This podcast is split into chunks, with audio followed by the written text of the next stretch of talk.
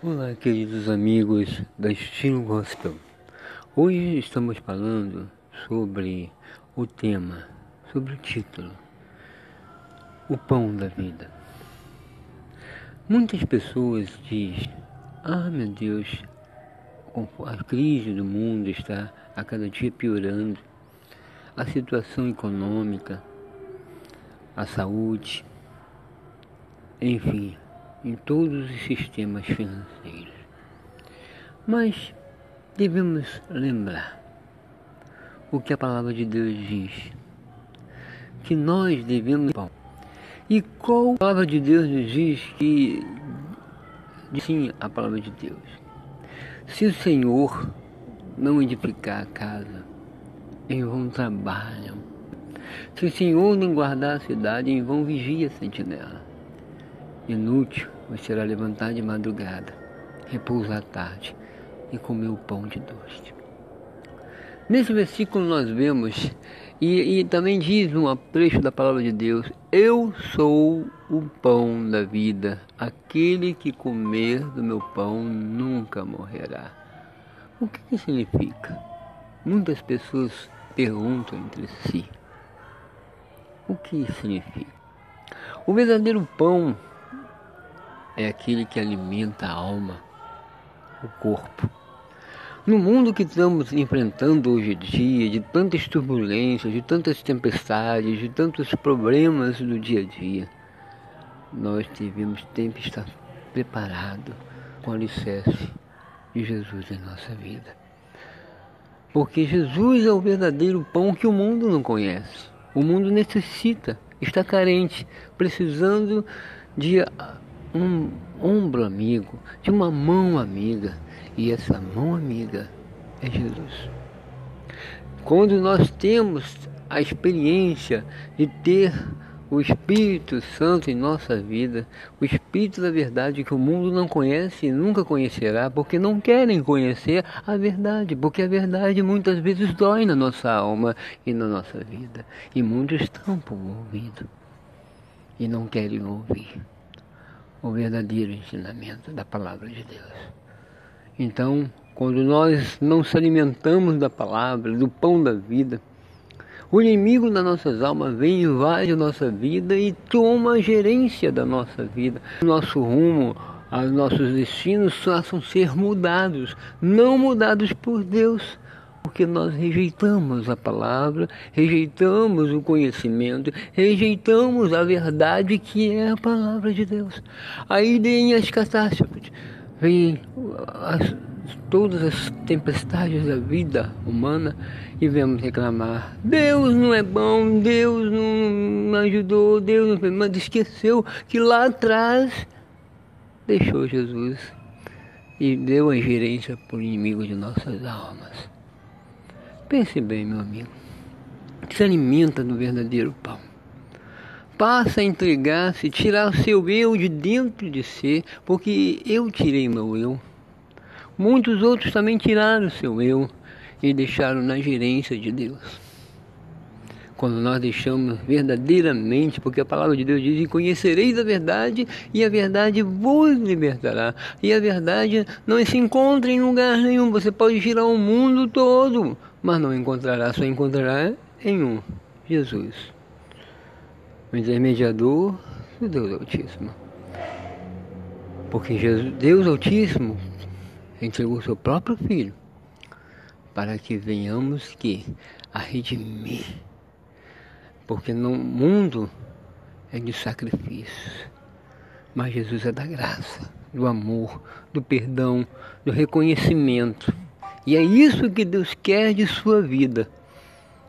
Te reconhecer, mostrar que você foi ser um vaso de honra, um vaso de bênção, mas não a terra e o barro.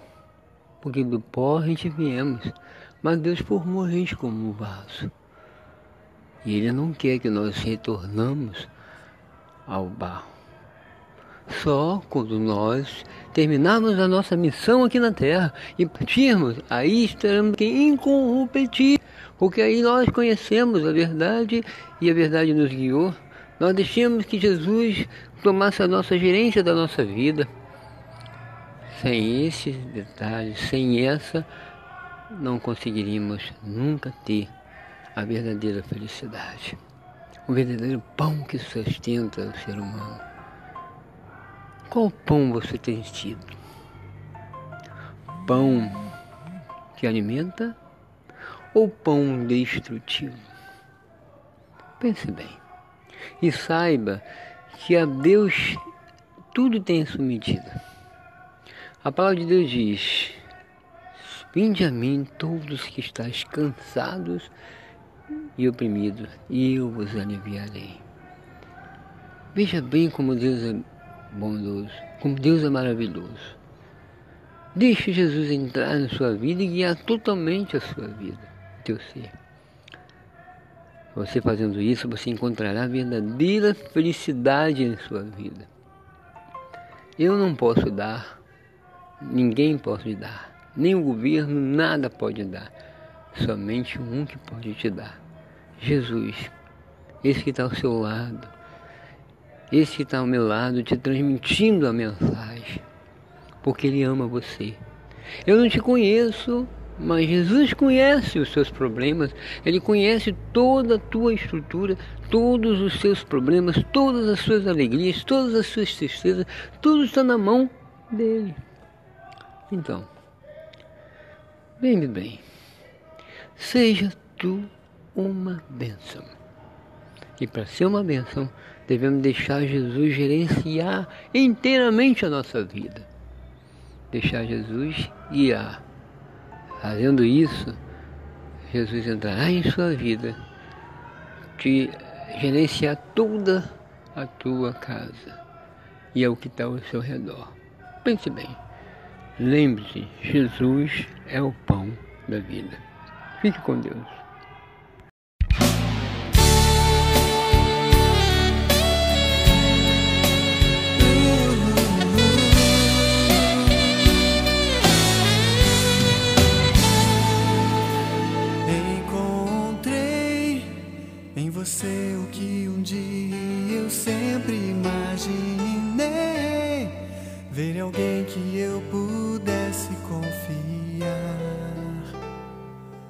Pudesse confiar.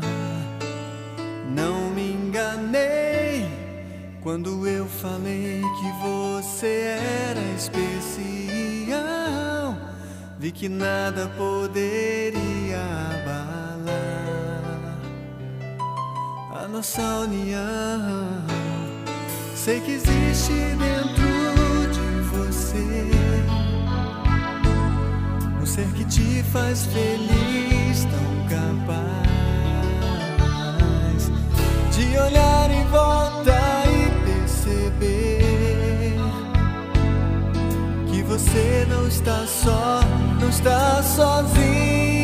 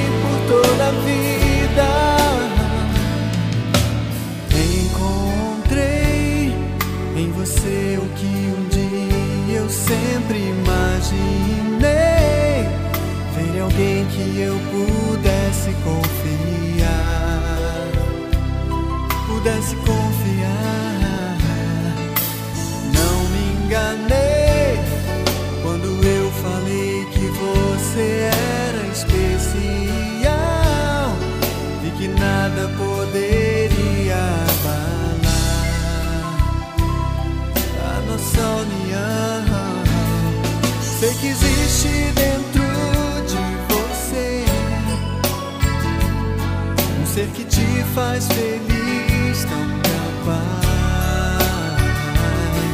de olhar em volta e perceber que você não está só, não está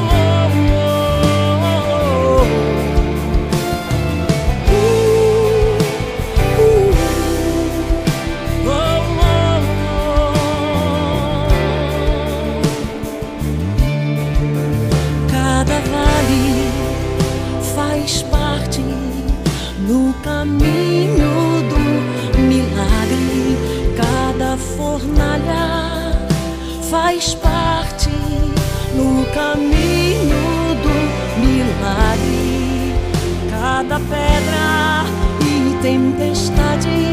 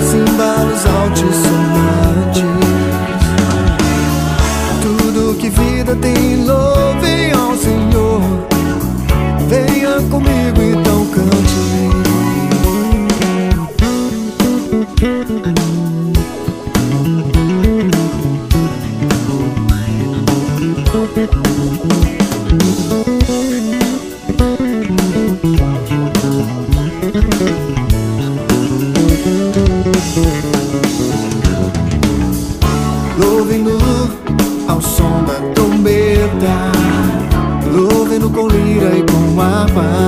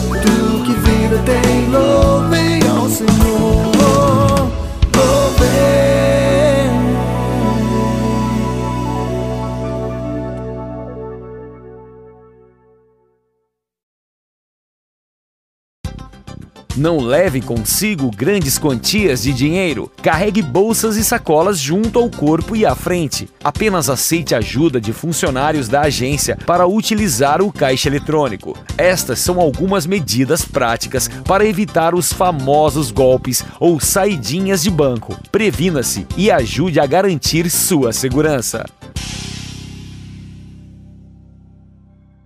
Aqui na sua rádio. A alegria está no ar.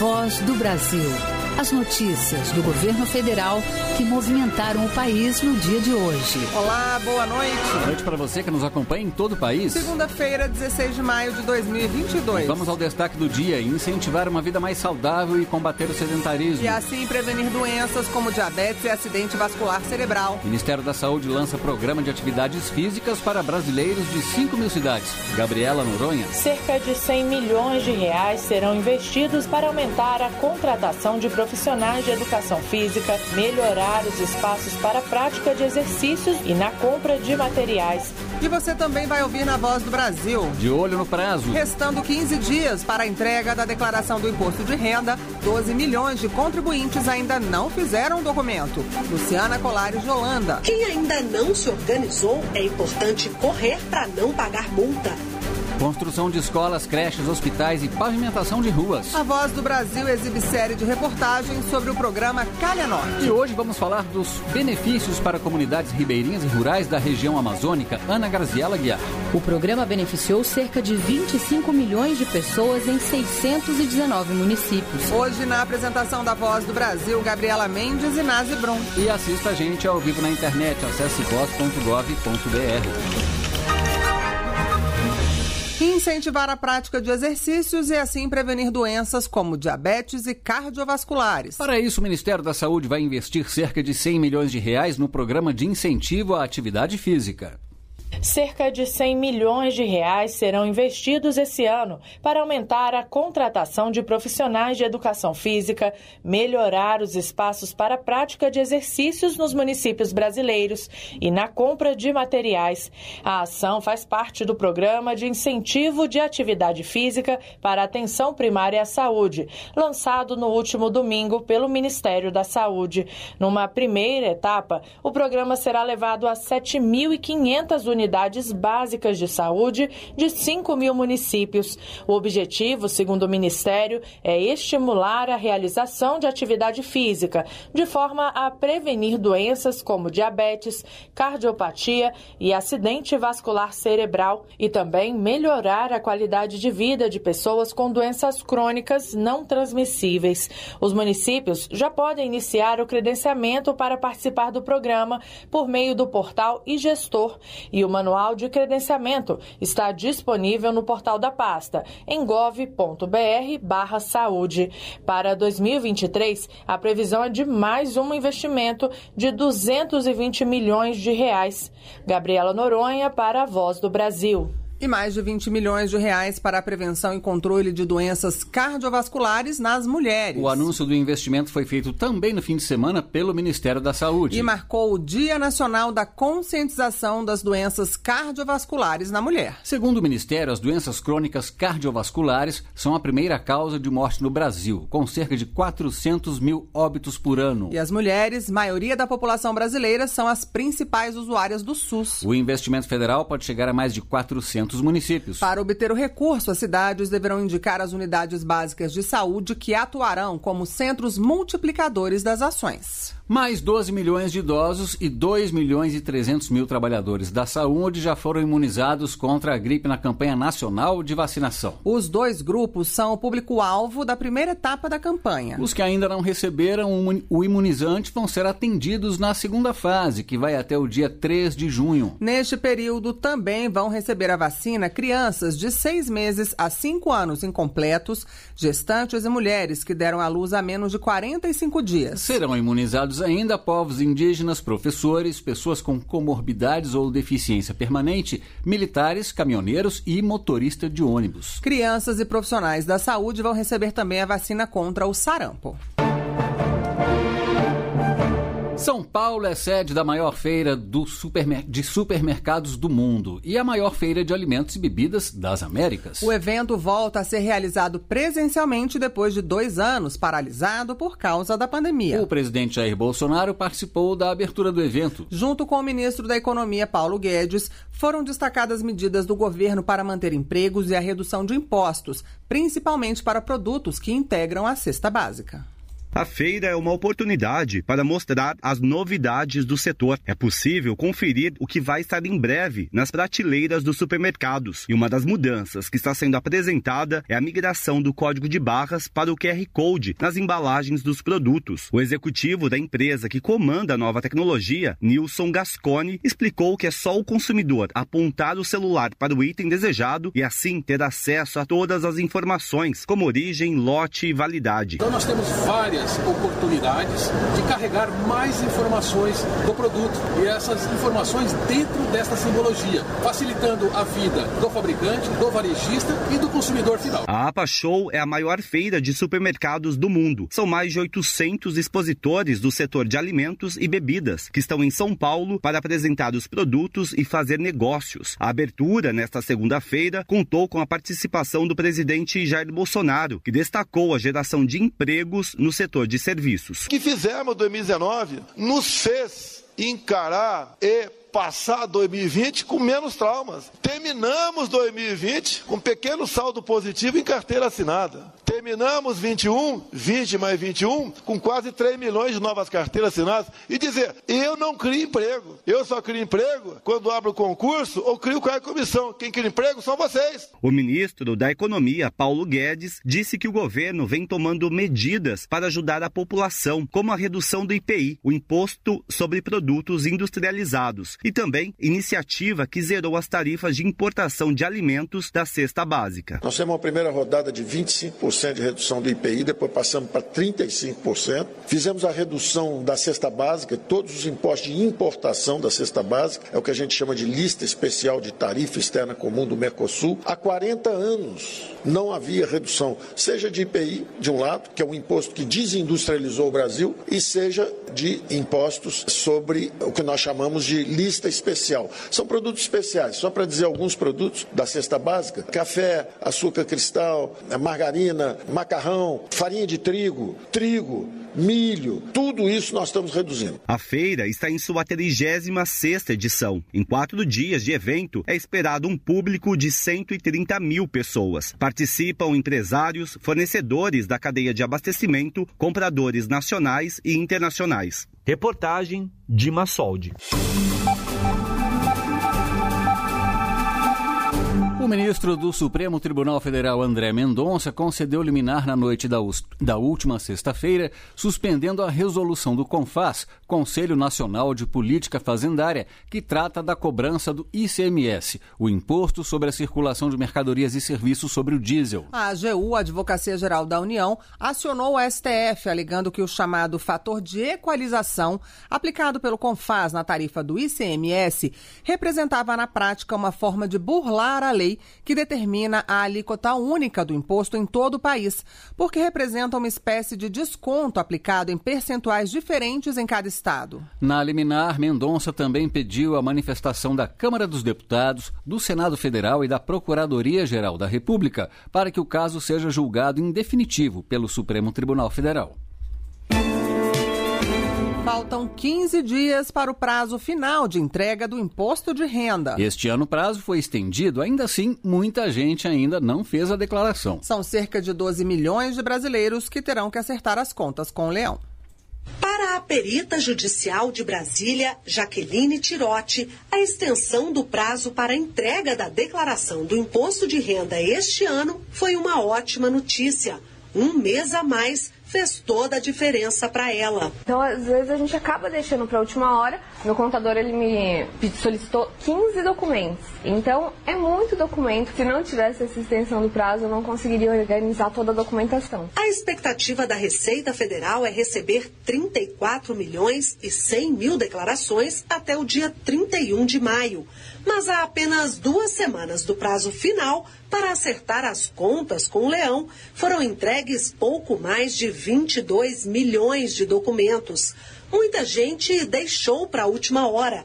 E para eles, o contador Virgílio Benevides reforça que alguns detalhes são fundamentais na hora de fazer a declaração. É muito importante que você declare todas as suas notas, né, todos os seus rendimentos, todos os seus bens, e dessa forma você vai estar em regularidade com a receita. Né? É, para aumentar a sua restituição, você pode ter notas fiscais de saúde, é, de educação. É, Para ajudar também, é, você pode estar acessando o programa de imposto de renda com a sua senha do gov.br e dessa forma você vai estar importando na, da Receita diversas informações. Quem ainda não se organizou, é importante correr para não pagar multa, que varia de 1% ao mês sobre o valor do imposto de renda devido, limitada a 20% do valor do imposto de renda. O valor mínimo da multa é de R$ 165,74 e as restituições começam a ser pagas a partir do dia 31 deste mês. O supervisor nacional do Programa do Imposto de Renda, Carlos Fernandes da Fonseca, explica quem precisa declarar. Se a pessoa recebeu rendimentos tributáveis acima de R$ 28.559,70, ela está obrigada a apresentar a declaração. Da mesma forma, a instrução diz que quem recebeu rendimentos isentos ou tributados exclusivamente na fonte, acima de 40 mil reais, também está obrigado a apresentar a declaração do imposto de renda que tinha em 31 de dezembro patrimônio superior a 300 mil está obrigado a apresentar a declaração de imposto de renda. Também tem outras obrigatoriedades que envolvem rendimentos de atividade rural, compensação de prejuízos. Uma novidade este ano é que os pagamentos podem ser feitos via Pix, tanto da restituição quanto do imposto devido. E a Receita Federal ressalta os cuidados com correspondências enviadas por e-mail. Os alertas enviados pelo órgão por e-mail ou mensagem não possuem links de acesso. Todas as informações recebidas devem ser confirmadas diretamente no portal ECAC, com acesso seguro por meio da conta gov.br. Reportagem Luciana Colares de Holanda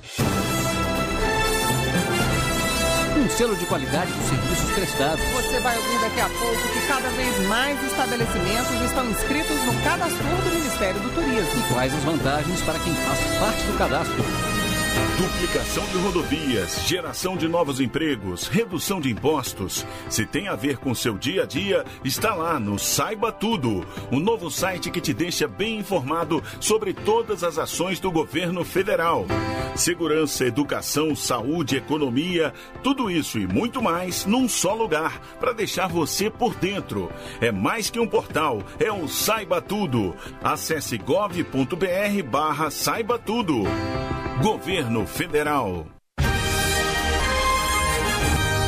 Apoio a populações indígenas e ribeirinhas, segurança nas fronteiras e obras em comunidades carentes. Algumas ações do programa Calha Norte. Criado em 1985, o programa do Ministério da Defesa atua em 10 estados, levando cidadania a milhões de pessoas. E a Voz do Brasil vai trazer a partir de hoje uma série de reportagens sobre o programa. A repórter Ana Graziela Aguiar acompanhou a viagem de uma comissão interministerial que foi ver de perto o impacto do Calha Norte na vida da população.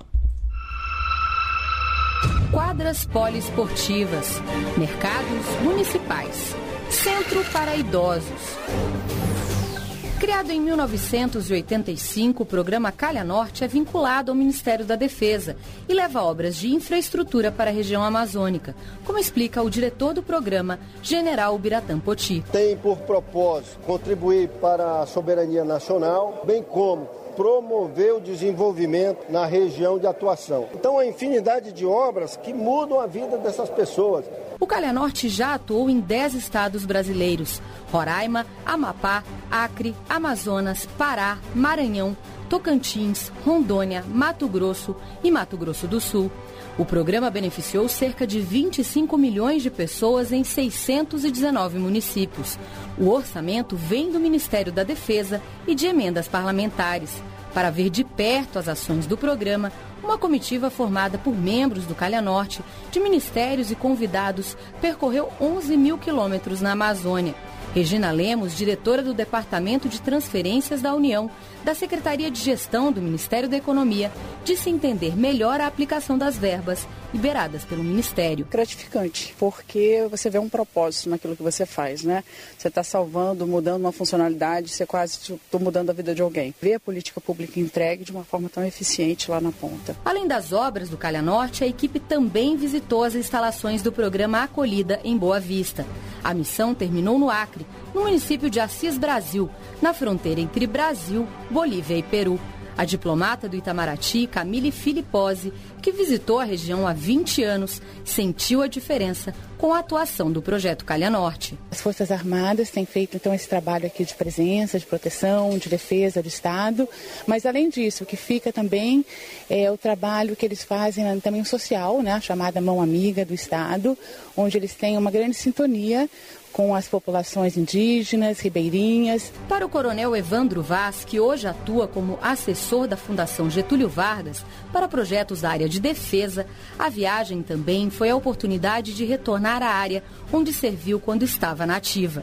O soldado Amazonas nunca parte quando serve aqui, é, você tem uma responsabilidade de manter isso aqui. Coronel Márcio Pontes, gerente da seção de logística operacional do Ministério da Defesa, conta que a viagem o fez conhecer de verdade a Amazônia. Você pode ver, ler muita coisa, mas não substitui o fato de a gente ir no local e ver aquelas pessoas, brasileiros, militares que estão lá com as suas famílias, dando a contribuição para a soberania do nosso, do nosso território brasileiro. Foram seis dias de viagem, oito cidades e três estados visitados: Acre, Amazonas e Roraima. Reportagem Ana Graziela Guiar.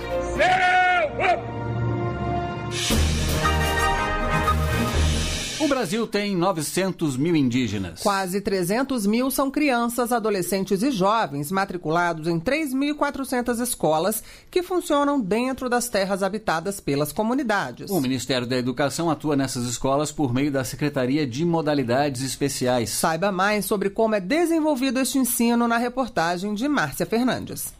A indígena da etnia Macuxi, Deisiane da Silva, mora na comunidade Sucuba, em Alto Alegre, no noroeste de Roraima. A jovem de 18 anos estuda desde os 5 anos no mesmo local, a Escola Estadual Indígena Riachuelo. Ela está no terceiro ano do ensino médio e conta que adora o trabalho desenvolvido pelos professores. Esse ano estou finalizando meus estudos e aqui nessa escola sempre tive uns bons professores. Segundo o censo de 2021, há mais de 3.400 escolas indígenas no Brasil e cerca de 288 mil alunos. O ensino indígena no Brasil segue as regras previstas pelo Conselho Nacional de Educação. A ideia é oferecer educação básica com organização escolar própria e cuidados com a manutenção de costumes e culturas dos povos.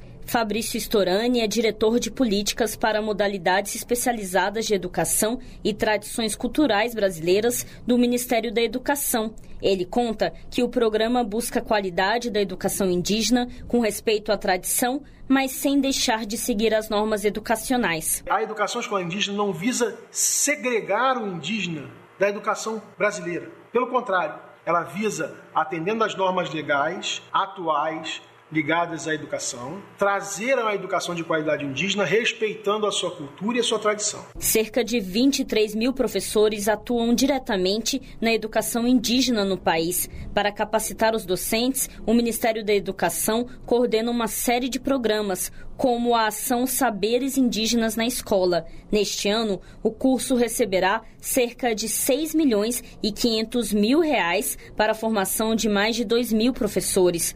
Outra ação em destaque é o Programa de Apoio à Formação Superior e Licenciaturas Indígenas, que em 2021 atendeu 172 estudantes com a liberação de cerca de 2 milhões de reais. O programa já formou aproximadamente 1.090 professores.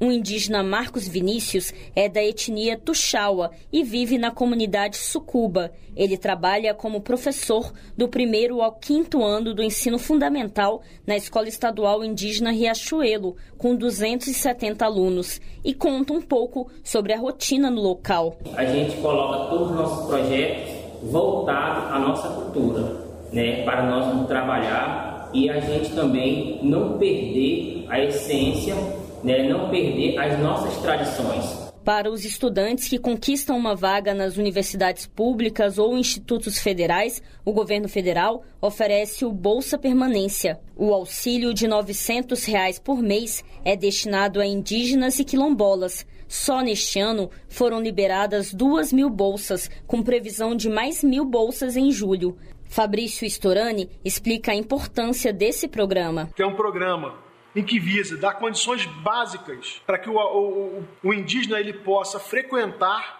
o ambiente escolar acadêmico com o mínimo de condições possíveis, porque esse indígena acaba tendo que sair da sua, da sua aldeia, sair da sua comunidade e ir para um grande centro ou um polo e poder estudar. O MEC também disponibiliza recursos destinados às escolas indígenas no programa Dinheiro Direto na Escola, que garante ações para oferta de água e saneamento básico. Há ainda a Ação Campo, que propõe pequenas reformas e benfeitorias na estrutura escolar.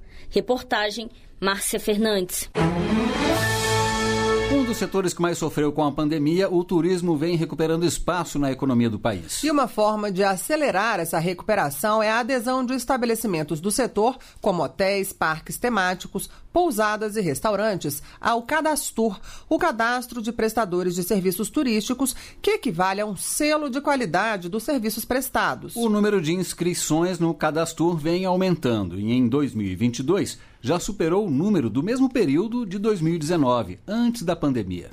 O cadastro de prestadores de serviços turísticos permite que pessoas físicas e jurídicas atuem em todo o território nacional de acordo com a lei do turismo. A inscrição é gratuita e obrigatória, por exemplo, para meios de hospedagem, agências de turismo, transportadoras turísticas, organizadoras de eventos e parques temáticos. No caso dos restaurantes, esse registro é opcional. O empresário Ariel Ferreira de Araújo conta que com a pandemia teve que fechar o restaurante e passou a vender marmitas para não demitir ninguém e se manter no mercado.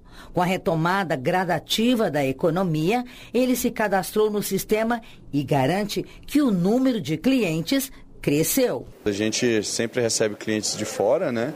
E o pessoal chega, né, com sotaque diferente, a gente pergunta e eles falam: "Não, a gente viu, né, no Ministério do Turismo". O número de cadastrados no programa cresceu e atingiu a marca de 140 mil estabelecimentos e guias de turismo registrados em todo o país.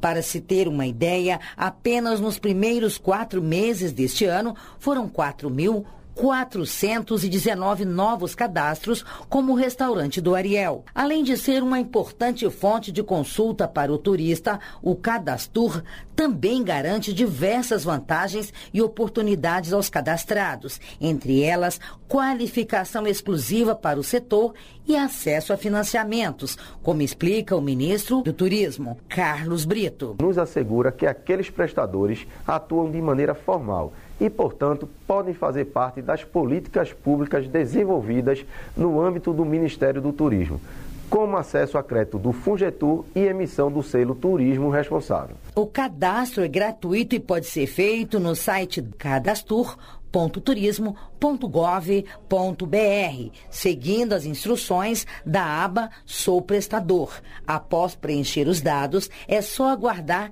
pela homologação do Ministério do Turismo. Reportagem Cleide Lopes.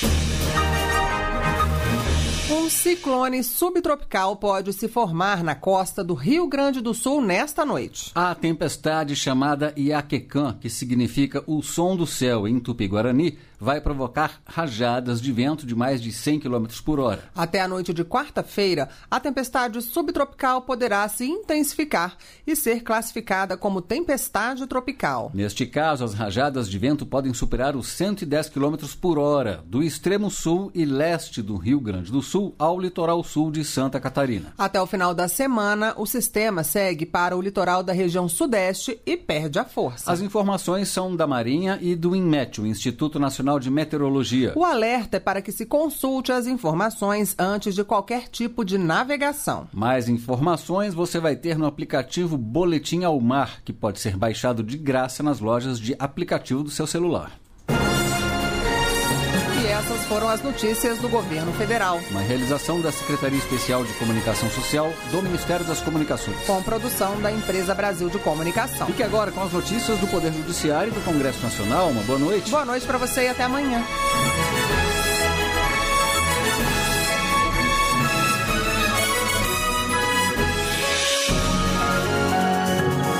Governo Federal.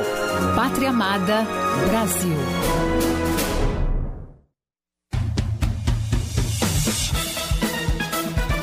Você vai ouvir agora notícias do Poder Judiciário. STF invalida atos do Ministério da Justiça sobre dossiês contra antifascistas. STJ confirma a autorização para a agroindústria fazer a queima da palha da cana com base nas regras do antigo Código Florestal. TSE encerra a etapa de confirmação do teste público de segurança. Boa noite, eu sou Ariana Fonseca. Eu sou Walter Lima. O Supremo Tribunal Federal julga inconstitucionais atos do Ministério da Justiça sobre dossiês contra antifascistas A decisão da corte foi tomada em sessão plenária virtual. Repórter Ricardo Moreira. Na ação, o partido Rede Sustentabilidade questionava a investigação sigilosa que teria sido feita contra um grupo de 579 servidores federais e estaduais identificados como integrantes do movimento antifascismo. O dossiê continha nomes, fotografias e endereços de redes sociais das pessoas monitoradas, todas críticas do atual governo federal. A relatora ministra Carmen Lúcia votou contra a produção dos dossiês.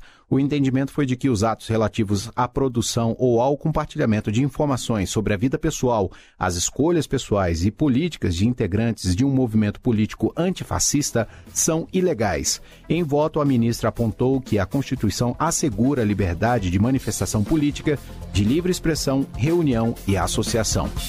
Na vigência do antigo Código Florestal, a administração pública pôde autorizar a queima da palha de cana-de-açúcar em atividades agrícolas e industriais. A conclusão é do Superior Tribunal de Justiça, Fátima Uchoa. O Ministério Público de Goiás ajuizou ação civil pública questionando a legalidade de empresas realizarem a queima da palha de cana-de-açúcar. O Tribunal de Justiça Estadual julgou o pedido improcedente e a primeira turma do STJ negou o provimento ao recurso especial do Ministério Público. Para o ministro relator Benedito Gonçalves, é lícita a queima da palha autorizada pelo órgão ambiental competente e com observância da responsabilidade civil por eventuais danos contra o meio ambiente ou a terceiros. E rever a regularidade da autorização impõe o reexame de provas, o que é vedado pela súmula 7 do STJ. O Tribunal Superior Eleitoral finalizou o teste de confirmação da sexta edição do Teste Público de Segurança do Sistema Eletrônico de Votação. O teste de confirmação é um dos procedimentos de auditoria pública aberta e transparente da Justiça Eleitoral. O objetivo dessa etapa é verificar se foram realizados os aprimoramentos necessários para reforçar a segurança das urnas eletrônicas, a partir dos apontamentos dos investigadores que testaram o sistema. Ao final do teste, nenhum dos grupos conseguiu violar a integridade ou o sigilo dos votos em uma eleição. Em Mato Grosso, a Vara do Trabalho de Rondonópolis reconheceu a responsabilidade, a responsabilidade subsidiária do Estado pelo pagamento de verbas trabalhistas a uma mulher. No caso, a funcionária era atendente da unidade de concessionária Ganha Tempo e foi demitida durante o período de licença maternidade. Neto Costa. A justificativa da empregadora foi de que a demissão foi motivada diante da rescisão do contrato por parte do poder público. Conforme a decisão, o Estado de Mato Grosso foi omisso e negligente por não fiscalizar o contrato com a concessionária do Ganha Tempo. Agora, a mulher vai receber os meses que faltavam para concluir a licença e ainda os salários referentes ao período de estabilidade provisória, até cinco meses após após o parto. Foi pontuado na decisão que o objetivo da estabilidade garantida pela licença maternidade é a proteção da gestante e do nascituro, garantindo a subsistência e a dignidade da pessoa humana. No Distrito Federal, o Tribunal do Júri de Ceilândia condenou um homem a oito anos de prisão por ter provocado aborto em uma adolescente, mediante fraude e violação sexual. Segundo o processo, o réu era um líder religioso e dizia-se estar incorporado por entidades espirituais. Com esse argumento, ele convenceu a vítima a praticar o ato sexual. As relações sexuais repetiram-se por mais de dois anos, até o momento em que a vítima descobriu a gravidez. Por esse motivo, o réu a convenceu a praticar o aborto. Na decisão, o júri popular considerou a gravidade dos fatos e que a vítima sofreu abalo psicológico. Você acompanha outras notícias do Poder Judiciário em 104,7 FM para Distrito Federal e em torno e também pela internet. Acesse radiojustiça.jus.br e siga pelo Twitter. twitter.com/barra Rádio Justiça. Uma boa noite. E até amanhã. Notícias do Poder Judiciário, uma produção da Rádio Justiça, Supremo Tribunal Federal.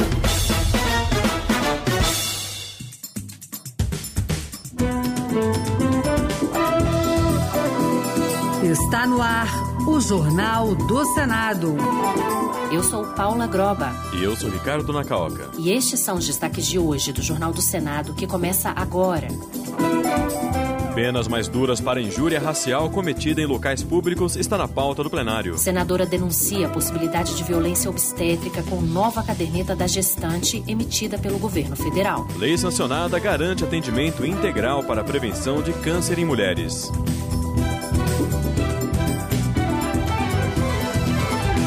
Boa noite. Boa noite. Foi sancionada a lei que garante atendimento integral no SUS para a prevenção de câncer em mulheres. A legislação, que teve origem numa proposta do Senado, amplia os procedimentos já existentes e assegura o cuidado desde a puberdade. Reportagem de Yara Farias Borges. A nova lei garante às mulheres de qualquer idade acesso pelo SUS à mamografia, citopatologia e colonoscopia e a todos os procedimentos necessários para diagnóstico e tratamento de cânceres de mama, uterino e colo retal. O senador Marcelo Castro, do MDB do Piauí, que é médico e já foi ministro da Saúde, alertou que o câncer coloretal é o segundo que mais afeta as mulheres depois do câncer de mama. Esse tipo de câncer apresenta grande incidência na população feminina, especialmente nas regiões Sudeste e Sul. Além de incluir atenção ao câncer coloretal entre as ações previstas pela lei, promove outras alterações relevantes, como a garantia do acesso à colonoscopia e a eliminação de referências etárias. Também médica, a senadora Zenaide Maia do Prós Potiguar alertou que os exames preventivos são fundamentais para a saúde feminina como todos os outros tumores malignos, o diagnóstico precoce é essencial. Quando diagnosticado precocemente, a maioria dos tumores, o paciente já tem um êxito maravilhoso nisso. De autoria da ex-senadora Vanessa Graziotin do Amazonas, a lei entrará em vigor em novembro senador Confúcio Moura, do MDB de Rondônia, relembrou a data da abolição da escravatura no Brasil, que aconteceu em 13 de maio de 1888. O senador ressaltou que a abolição no país foi tardia e, por isso, ainda temos muito a fazer para educar a população.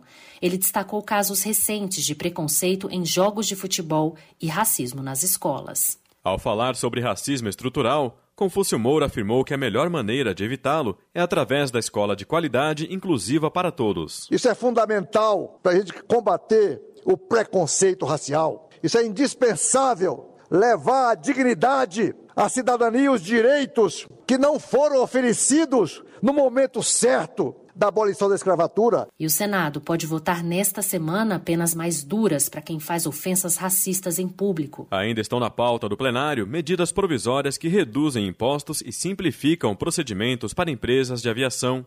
A reportagem é de Bruno Lourenço. Os senadores podem votar na terça-feira medida provisória que reduz imposto para operações de arrendamento de aviões e outra que simplifica procedimentos no setor de transporte aéreo. Também está na pauta a reestruturação do plano de carreira de servidores da Defensoria Pública da União e um projeto que retira da lista de atividades potencialmente poluidoras a silvicultura, que é o cultivo de florestas para extração de matérias-primas.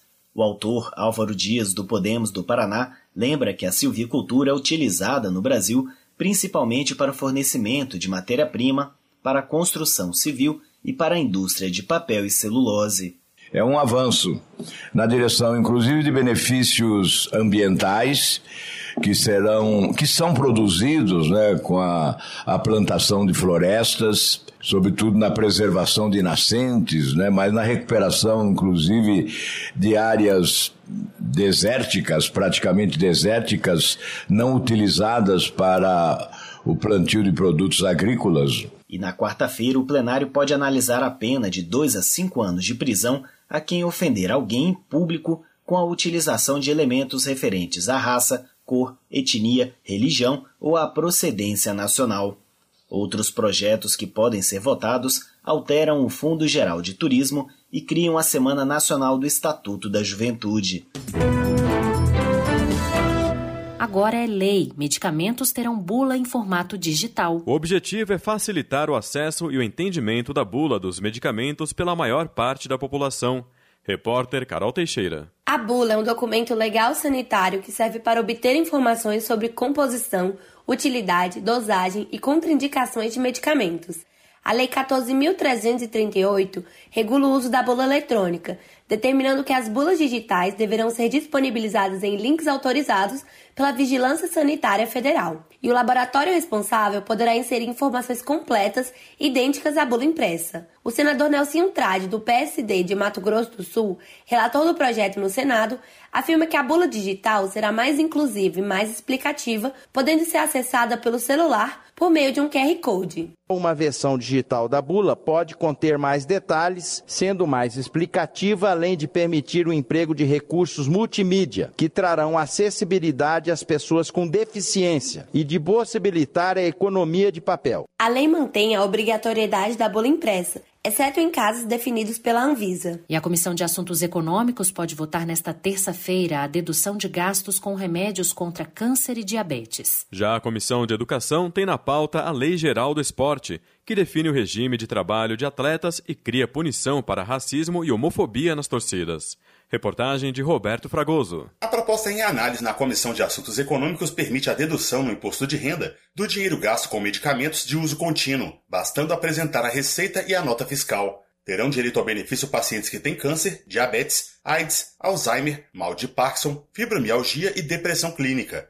O presidente da comissão, Otto Alencar, do PSD da Bahia, lembrou que essas doenças requerem atenção permanente e que o aumento dos preços dos remédios deixou os pacientes sem tratamento. Pessoas que estão com grandes dificuldades até para a aquisição dos itens da cesta básica, imagine para a compra de medicamentos de alto custo. Também na terça-feira, a Comissão de Defesa do Consumidor analisa um projeto que criminaliza aumentos abusivos de preços durante calamidades públicas e pandemias. E na quinta-feira, a Comissão de Educação tem na pauta a Lei Geral do Esporte. A proposta define o regime de trabalho dos atletas, torna crime a corrupção no esporte e prevê punição para as torcidas de até cinco anos de banimento no caso de condutas racistas e homofóbicas ou invasão do campo.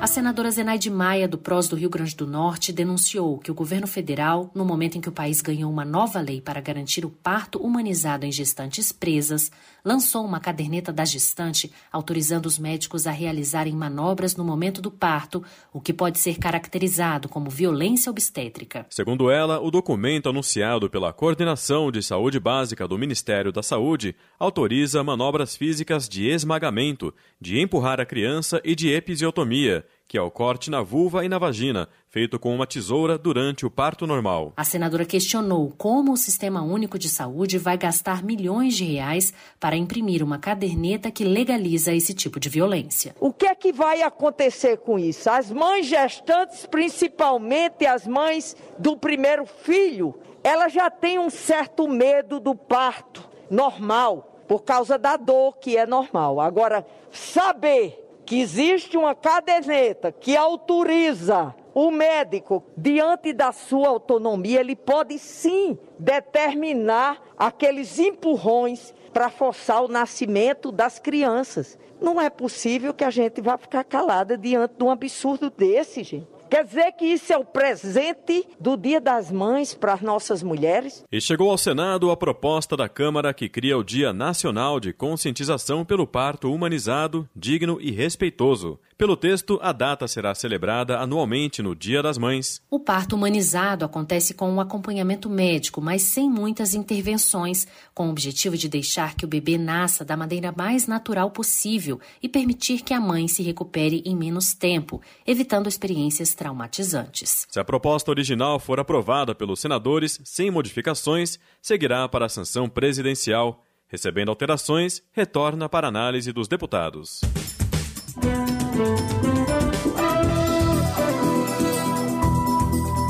Com trabalhos técnicos de Eliseu Caires, o Jornal do Senado fica por aqui. Acompanhe agora as notícias da Câmara dos Deputados. Boa noite. Boa noite e até amanhã.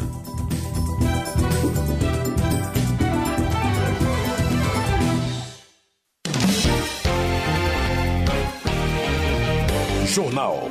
Câmara dos Deputados. Pauta de votações da semana inclui fim de incentivos para a indústria química. Medidas protetivas para idosos e pessoas com deficiência também devem ser apreciadas. O plenário institui Dia Nacional dedicado a promover o parto humanizado. Boa noite. Os deputados aprovaram um Dia Nacional para promover o parto humanizado e diminuir a violência obstétrica. O repórter Antônio Vital acompanhou a votação e tem os detalhes. A Câmara dos Deputados aprovou o projeto que institui um dia nacional dedicado a promover o parto humanizado, com foco nos profissionais de saúde, principalmente médicos e enfermeiros, que atuam neste que é um dos momentos mais delicados na vida da mulher e da criança. De acordo com a proposta, o Dia Nacional de Luta pelo Parto Humanizado, Digno e Respeitoso será celebrado todos os anos, no segundo domingo de maio. Parto humanizado é um termo usado para designar um nascimento em que a mulher é ouvida e respeitada pela equipe médica ou parteira, com a garantia de direitos, como ter um acompanhante, ser informada em relação a todos os procedimentos e ter contato com o bebê logo após o parto. Esses direitos estão previstos em um guia elaborado pela Organização Mundial da Saúde. O mesmo guia condena procedimentos como a aceleração do trabalho de parto, o rompimento proposital da bolsa amniótica e a episiotomia, o corte feito entre a vagina e o ânus da parturiente, a menos que sejam absolutamente necessários. O parto humanizado é o oposto do que ocorre em casos classificados como de violência obstétrica, como disse a deputada Sâmia Bonfim, do PSOL de São Paulo. Infelizmente, a violência obstétrica é uma realidade para a maioria das mulheres brasileiras. Os índices mostram que quase 50% das mulheres relatam já ter passado por algum tipo de violência obstétrica, porém esses índices podem ser muito maiores, porque o reconhecimento e a compreensão de que aquilo foi uma violência obstétrica muitas vezes se apresenta muitos anos depois de você ter passado pelo parto, a partir de campanhas de conscientização e por isso um PL como esse é tão fundamental. De acordo com a relatora da proposta, a deputada Aline Gurgel, do Republicanos, do Amapá, o parto humanizado pode ser realizado com acompanhamento médico, mas sem intervenções desnecessárias, de modo que o bebê nasça de maneira mais natural possível e a mãe não seja submetida a situações estressantes. Para quem defende a proposta, o parto humanizado é uma maneira de reduzir a mortalidade materna, como disse a autora do projeto, deputada Perpétua Almeida, do PCdoB do Acre. Nós temos visto muitas crianças nascerem com problemas por falta da assistência necessária e muitas mães que morrem durante ou pós o parto por falta de um atendimento humanizado. O momento do parto é o momento que deixa a mulher vulnerável, que ela precisa do máximo de atenção, ela precisa de acolhimento e ela precisa compreender que o parto natural e o parto humanizado é melhor para a recuperação dela e é melhor para a recuperação do seu bebê. O projeto que institui o Dia Nacional de Luta pelo Parto Humanizado, Digno e Respeitoso seguiu para análise do Senado. Da Rádio Câmara de Brasília, Antônio Vital. O plenário da Câmara também aprovou a criação do Dia Nacional do Cristão, a ser comemorado todos os anos no primeiro domingo do mês de junho. O projeto foi apresentado por quatro deputados e tem como justificativa dado do IBGE que aponta que quase 90% da população se define como cristã. Outra justificativa usada pelos deputados é que a própria lei que trata de datas comemorativas estabelece como critério para isso a importância do dia para os diferentes segmentos profissionais, políticos, religiosos, culturais e étnicos. A proposta seguiu para análise do Senado. Saúde. Benedita da Silva, do PT do Rio de Janeiro, parabeniza o Instituto de Tecnologia em Imunobiológicos da Fiocruz pelos 46 anos de fundação. A deputada ressalta que a unidade é responsável por avanços tecnológicos na fabricação de vacinas e em diagnósticos, ajudando a enfrentar a poliomielite e a doença provocada pelo Zika vírus, entre outras. Benedita da Silva pede que o governo federal dê mais valor ao Instituto e deixe de cortar os recursos para pesquisa e avanço tecnológico. Segundo ela, a desvalorização da pesquisa impede que doenças como câncer possam ter um diagnóstico e um tratamento mais eficiente. Érica Cocai, do PT do Distrito Federal, afirma que assegurar o piso salarial para a enfermagem significa valorizar a dignidade do povo brasileiro. Segundo a deputada, a Câmara teve a possibilidade de reconhecer a coragem desses profissionais que enfrentaram o coronavírus para cuidar da população. Érica Cocai também registra que milhares de profissionais da enfermagem foram vítimas da Covid-19 e perderam a vida durante a pandemia. Na opinião da parlamentar, a saúde pública não poderia funcionar sem os enfermeiros. Educação. Adriana Ventura, do Novo de São Paulo, lamenta que, durante a pandemia, os alunos das escolas públicas ficaram dois anos sem aulas. Segundo a deputada, os estudantes retrocederam cinco ou seis anos em relação ao que sabiam antes da pandemia. Adriana Ventura afirma que todas as esferas de governo e o Congresso devem lutar para recuperar o processo de aprendizagem dos estudantes do sistema público e garantir igualdade de oportunidade e bom ensino para as parcelas mais carentes da população. Política. Ivan Valente explica que o pessoal não irá lançar candidatura própria à presidência da República porque decidiu apoiar um candidato em conjunto com outros partidos de oposição. Ivan Valente destaca que apoia uma candidatura que lute a favor da proteção das instituições democráticas, do meio ambiente e da manutenção dos direitos trabalhistas e previdenciários. Rogério Correia, do PT de Minas Gerais, acredita que é importante que todas as instituições democráticas se unam contra o que ele chama de sistema neofascista em andamento no país. Rogério Correia considera que o ultraliberalismo sistema que pretende entregar ao capital financeiro tudo o que deveria caber ao Estado, é irresponsável e atenta contra a soberania nacional. João Daniel, do PT de Sergipe, pede a mobilização da juventude que acredita no Brasil para lutar contra o fascismo, a miséria e o desemprego. João Daniel acredita que 2022 vai trazer de volta o debate sobre a soberania nacional, o emprego e a construção de projeto para a nação com respeito às instituições, ao Poder Judiciário e à Polícia Federal. Henrique Fontana, do PT do Rio Grande do Sul, lamenta que a população brasileira sofra com a inflação, o desemprego e a fome. Na opinião de Henrique Fontana, o povo está cansado dos conflitos e quer ter salários dignos, emprego e esperança. O deputado acredita que uma ampla aliança entre os partidos de esquerda pode ser capaz de reverter o quadro econômico atual. O Tony de Paula, do MDB do Rio de Janeiro, assinala que o Brasil é um dos poucos países do mundo que adota urnas eletrônicas sem impressão do registro do voto. Na visão do parlamentar, esse método não dá a transparência devida ao processo eleitoral. O Tony de Paula sugere ao Tribunal Superior Eleitoral que trabalhe em conjunto com a Polícia Federal e com as Forças Armadas, a fim de garantir a segurança das urnas eletrônicas e a legitimidade de cada voto. Agora a Rádio Câmara Brasília também está na TV aberta digital. No canal de multiprogramação da TV Câmara, você pode sintonizar e ouvir a rádio 24 horas por dia. Acesse o menu principal do controle da sua TV e procure Sintonia Automática de Canais. Não encontrou? Mande um WhatsApp pra gente. 61 99978 9080. Nós ajudamos você. TV Câmara e Rádio Câmara Brasília. Juntas, nós somos a sua sintonia. Desenvolvimento Regional. Célio Moura, do PT, parabeniza a Justiça do Tocantins por julgar inconstitucional o processo de privatização dos parques estaduais do Jalapão, do Cantão, do Lajeado e o Monumento Natural das Árvores Fossilizadas. Célio Moura observa que a privatização iria afetar principalmente a população quilombola que vive dentro dessas reservas. De acordo com o parlamentar, a decisão significa uma vitória para o turismo de Tocantins. Luiz Lima, do PL, afirma que a cidade do Rio de Janeiro enfrenta problemas com o BRT, que não está atendendo devidamente os moradores de vários bairros.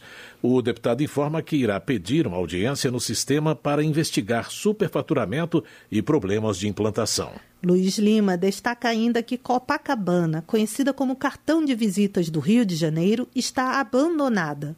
Ele cita o grande número de moradores de rua e usuários de drogas na região, além do lixo espalhado pelas ruas, o fechamento de comércios e o aumento do tráfico. Hildo Rocha, do MDB, comemora a inauguração de agência da Caixa Econômica Federal no município maranhense de Itapecuru Mirim. O parlamentar destaca que parte dos recursos para a instalação do posto bancário tiveram como fonte uma emenda parlamentar sua. Hildo Rocha agradece ao governo federal que tem estimulado a abertura de outras agências pelo país. O deputado informa que só no Maranhão, até o final deste ano, serão implantadas mais 20 novas unidades da instituição. Celso Maldaner, do MDB, pede aos colegas parlamentares que se debrucem com urgência na análise da situação das rodovias do país, em especial do trecho da BR-163 que corta Santa Catarina. O parlamentar conta que a pista que liga os municípios de São Miguel do Oeste e Dionísio Cerqueira é a pior do Brasil. Celso Maldani relata que o oeste catarinense enfrenta grandes dificuldades para escoar a produção agrícola e registra inúmeros acidentes de trânsito fatais. Para o deputado, é necessário aumentar o valor destinado à conservação das estradas, otimizar os gastos e reduzir a burocracia que trava o avanço da infraestrutura rodoviária do país.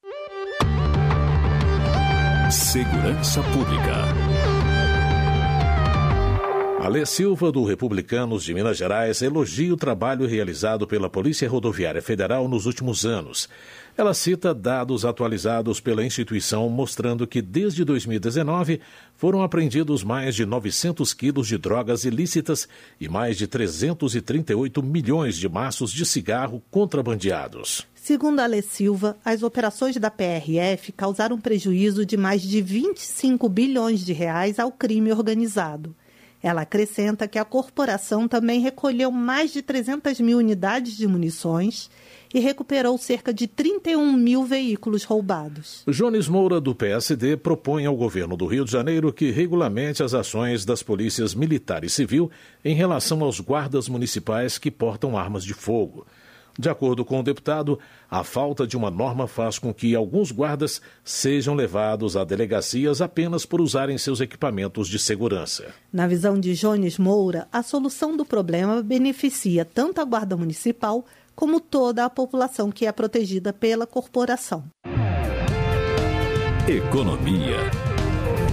Léo de Brito, do PT do Acre, chama a atenção para a falta de amparo aos jovens da região amazônica.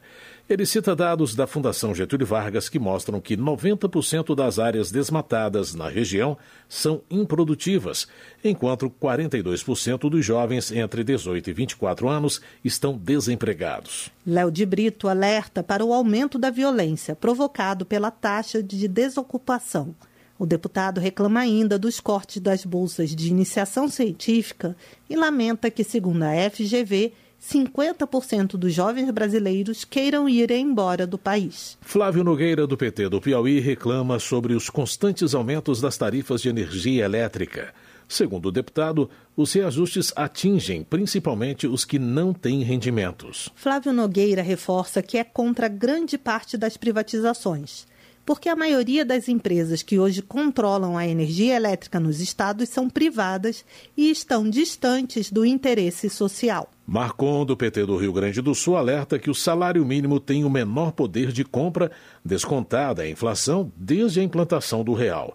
O deputado ressalta que, enquanto os trabalhadores têm sido pisoteados, os bancos privados lucram bilhões de reais. Marcon critica a falta de aplicação de recursos públicos na assistência social e o descontrole sobre os preços de itens essenciais, como remédios, alimentos, combustíveis e energia. Joseildo Ramos, do PT da Bahia, afirma que a inflação dos combustíveis já corrói cerca de 80% da renda das pessoas que vivem com o salário mínimo. Joseildo Ramos condena que a Petrobras continue taxando os combustíveis com base no dólar. De acordo com o deputado, é obrigação do governo, como acionista majoritário da estatal, controlar a política de preços de forma a beneficiar a sociedade brasileira. Merlong Solano, do PT do Piauí, protesta contra o abandono do trabalho integrado da agricultura familiar, das instituições de pesquisa e difusão de tecnologias e dos programas de produção, distribuição e regulação de estoques. Segundo ele, a falta do trabalho em rede trouxe o Brasil de volta ao mapa da fome. Merlong Solano cobra do governo federal medidas para interromper a crise alimentar atravessada pelo país, como o fortalecimento das universidades públicas e da Embrapa, a retomada do controle dos estoques reguladores e a aplicação da Lei Assis Carvalho de apoio à agricultura familiar. Votação. Marco legal das garantias e fim de incentivos para a indústria química são destaque da pauta de votações. O repórter Cid Queiroz traz mais detalhes sobre os projetos que podem ser apreciados no plenário da Câmara esta semana. Nesta semana, a Câmara dos Deputados deve votar o projeto do Poder Executivo que institui um marco legal para o uso de garantias destinadas à obtenção de crédito no país. E continua o esforço para limpar a pauta de medidas provisórias que vencem até o final do mês. Entre elas, a medida provisória que acabou com incentivos à indústria petroquímica. O fim desses incentivos tributários já havia sido aprovado pelo Congresso no ano passado, mas devia ocorrer gradualmente nos próximos quatro anos. Esta medida provisória retomou no início de abril as alíquotas cheias para o PIS de 1,65% e para a COFINS de 7,6%. O deputado Afonso Mota, do PDT do Rio Grande do Sul, é contra a matéria e negocia a retomada do regime especial da indústria química em janeiro do ano que vem, com a volta da redução gradual das alíquotas. É um tema de grande significado, não só para a indústria química brasileira, mas como para a indústria nacional. Estamos falando de um segmento de 600 bilhões de dólares anuais. Essa é a representatividade econômica da indústria química brasileira. Mais de 370 mil empregos. Indiretamente, porque estamos falando aqui de todo o setor químico, quase 2 milhões de empregos, considerando os indiretos. Também estão na pauta do plenário o projeto obrigando o motorista bêbado que causar acidente de trânsito a indenizar a vítima e a proposta que prevê medidas protetivas para idosos e pessoas com deficiência. O deputado Wildo Rocha, do MDB maranhense, defende a aprovação das mudanças na Lei de Proteção dos Idosos. Esse projeto de lei melhora bastante o Estatuto do Idoso e que vem acudir os idosos que são vítimas de violências, principalmente violência praticada por parentes, onde esses idosos residem. Geralmente são pessoas dependentes desses idosos e que praticam violências com urgências aprovadas, podem ser incluídos na pauta o projeto que acrescenta na Lei Maria da Penha o direito da mulher a atendimento policial especializado todos os dias e a proposta que institui a campanha nacional de incentivo à doação de cabelo a pessoas carentes em tratamento de câncer a deputada doutora Soraya Manato, do PTB do Espírito Santo, explica a importância do projeto. A importância de cabelo para uma mulher é condição sine qua non para ela levar uma vida dentro da normalidade, com equilíbrio emocional. Parece uma coisa simples, mas isso se reflete na sua saúde física e mental e também na saúde e no cuidados para com seus familiares. Outras propostas estarão na pauta do plenário desta semana e você pode acompanhar todos os debates e votações pela Rádio e TV Câmara, pelo portal da Câmara na internet e pelo nosso canal no YouTube. A gente está também nas redes sociais e no aplicativo Câmara ao Vivo no seu celular. Da Rádio Câmara de Brasília, Cid Queiroz. Termina aqui o jornal Câmara dos Deputados, com trabalhos técnicos de Everson Urani e apresentação de José Carlos Andrade e Mônica Tati. Uma boa noite para você. Boa noite. Ouça agora as notícias do Tribunal de Contas da União. Minuto do TCU. O TCU realizou acompanhamento no âmbito da fiscalização contínua de folhas de pagamento. Este foi o sétimo ciclo realizado. O trabalho tem como objetivo acompanhar a gestão das folhas de pagamento de órgãos e entidades federais. Foi avaliada a atuação de 594 órgãos e organizações federais na apuração de indícios de irregularidades identificados em suas folhas de pagamento. A auditoria foi feita a partir de de cruzamentos de bases de dados e verificou irregularidades como acumulação indevida de cargos públicos e descumprimento do teto constitucional. Entre os benefícios estimados da fiscalização, destaca-se a economia de 497 milhões de reais ao ano com a correção de falhas resolvidas durante a execução do acompanhamento. Saiba mais no portal do TCU. TCU Fiscalização a serviço da sociedade.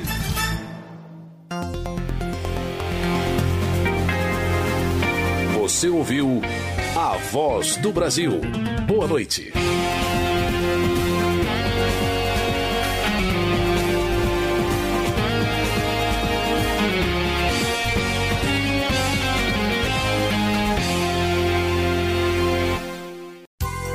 Diabetes é uma doença que desregula a insulina que controla a glicose no sangue e proporciona energia ao organismo. A melhor forma de preveni-la é mantendo a prática regular de atividades físicas aliada a uma alimentação saudável. Também é recomendável evitar o consumo de álcool, tabaco e outras drogas.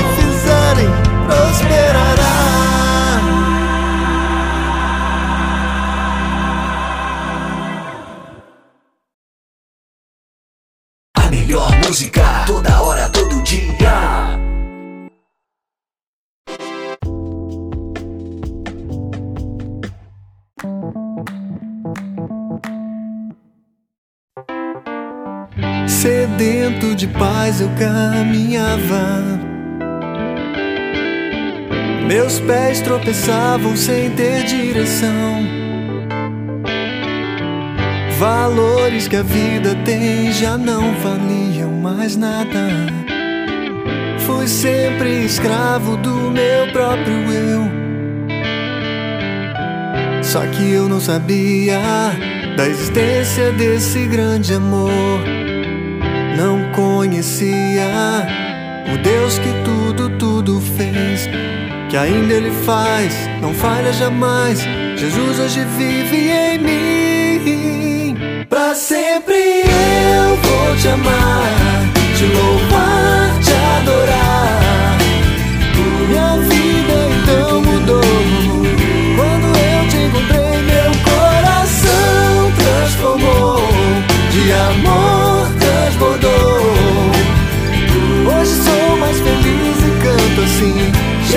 Jesus com amor me conquistou. Servindo a Deus com alegria no meu coração. Estou e jamais eu vou olhar para trás. Meu porto seguro, Jesus é meu cais. Não há outro Deus maior que o nosso Deus. Só que eu não sabia da existência desse grande amor. Não conhecia o Deus que tudo, tudo fez. Que ainda Ele faz, não falha jamais. Jesus hoje vive em mim. Pra sempre eu vou te amar, te louvar, te adorar.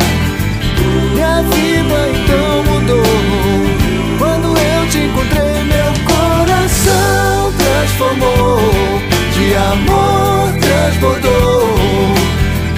Hoje estou mais feliz e canto assim. Jesus com amor me conquistou.